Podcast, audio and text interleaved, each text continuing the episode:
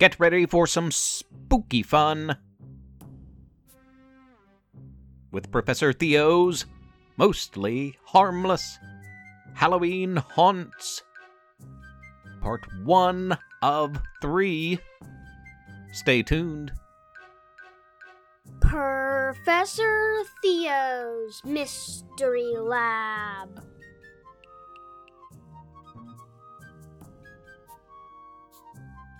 I'm Professor Theo. Welcome to the lab. I'm broadcasting from the campus of Splendid University in lovely, wondrous, supernatural, splendid West Virginia. Home to kid superheroes, time traveling teens, quantum leaping whiz kids. A pig mayor, it's true. We even have our own kid space force. Cletus Cavalier, Space Ranger, Delivery Man Extraordinaire, will return in just a few days. There's something else I have to share with you this week, listeners. And it just can't wait. The trick returns. The sun had barely set on summer, but many already turned their attention to autumn and that most wonderful holiday of the year, Halloween. Coffee shops peddled pumpkin spice coffee before the back to school school bells even stopped ringing.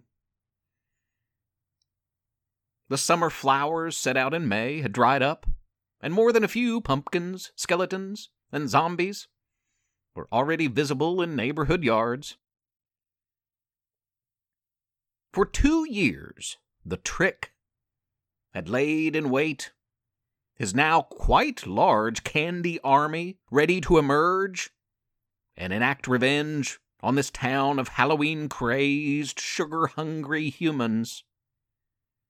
It started at the Martins' house, where young David was found in a most sticky situation. He was frozen, completely encased, like Han Solo in carbonite in a six foot tall blue Jolly Rancher candy. Word of the bizarre spectacle quickly spread. Men in black investigated only to find David's neighbor Ruth entombed in a gigantic Kinder Surprise chocolate egg. Both David and Ruth are now fine, as is Mr. Brains, whose big brainy head was found atop a street sign sized Pez dispenser was down at the end of Washington Avenue. His tiny frame had been plugged tightly inside the Pez stem. Ghastly stuff, even for Mr. Brains. Then the town's candy ban went into effect. An attempt to appease our invaders. No candy in city limits, none, Mayor Porkchop pronounced. But what shall we do for Halloween? Trick or treat is next month. Porkchop fielded these questions and complaints and more from many upset residents. His response, that everyone should exchange poetry instead, was not particularly popular. I thought it was an excellent idea. Then it happened. Our pig mayor Porkchop was found stickily squeezed stuck inside a pig sized peep. Like David and Ruth and others, Porkchop was rescued, and he's fine. That was the last straw, though. This meant war. The community rallied together. Before the calendar had even officially turned over to the month of October, before air conditioners even shut down entirely for the year, just days after the last pools had been drained of their watery relief. The Tricks Candy Army came for us. Trick or human, the treats cried hauntingly. Just sends chills up my spine. Well, panic ensued as Milky Way chocolate bars took over the police station. Sprees controlled all area media except certain podcast. Tootsie Rolls and Dum Dum Suckers bullied young ones who ventured out to try to go to school. City buses were all driven by peppermint bark. And Toblerones overtook the tumbling studio. Our kid superheroes were called in and attempted to fight back, only to be trapped in huge pink orbs of super strong bubblegum bubbles. Those time traveling teens tried blasting back to another year altogether to avoid all of the ugliness, only to find their hopping devices gummed up by the gummy bear bandits. Tanner and Max escaped up to their old tricks by quantum leaping away into a video game, only to find themselves surrounded by angry Candy Crush sweeties. The Super Kitty Six got in on the act too, but found themselves outnumbered by popcorn and bark bars. The Kid Explorers went in search of a secret way out of town, only to be trapped by white chocolate rivers whose currents quickly whisked the young ones back downtown. My lab was taken over by nerds and Necco wafers, the size of bowling balls and frisbees. Our once resilient town of imaginative, heroic creatures was in big trouble. The trick had us in its grasp. It looked like the Candy Army would win.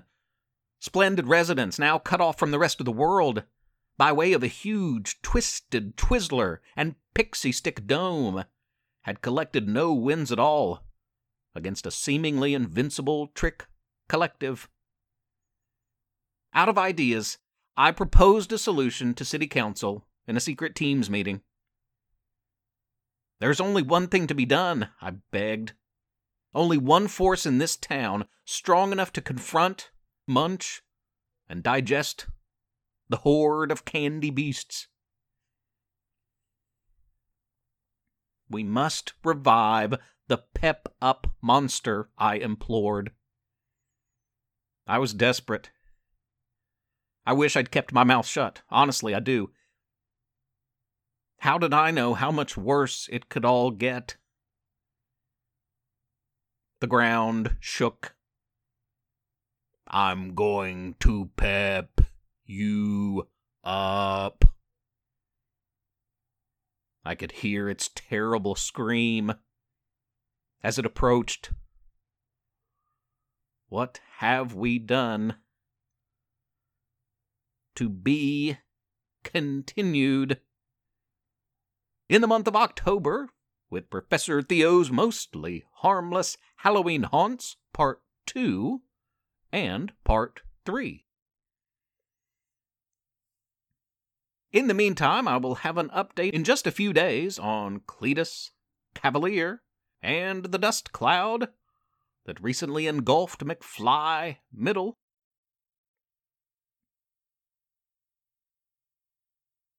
And just next week, you know what next week is? Next week is the three year anniversary of this Professor Theo's Mystery Lab podcast. Got a lot of fun stuff on tap in the weeks and months ahead.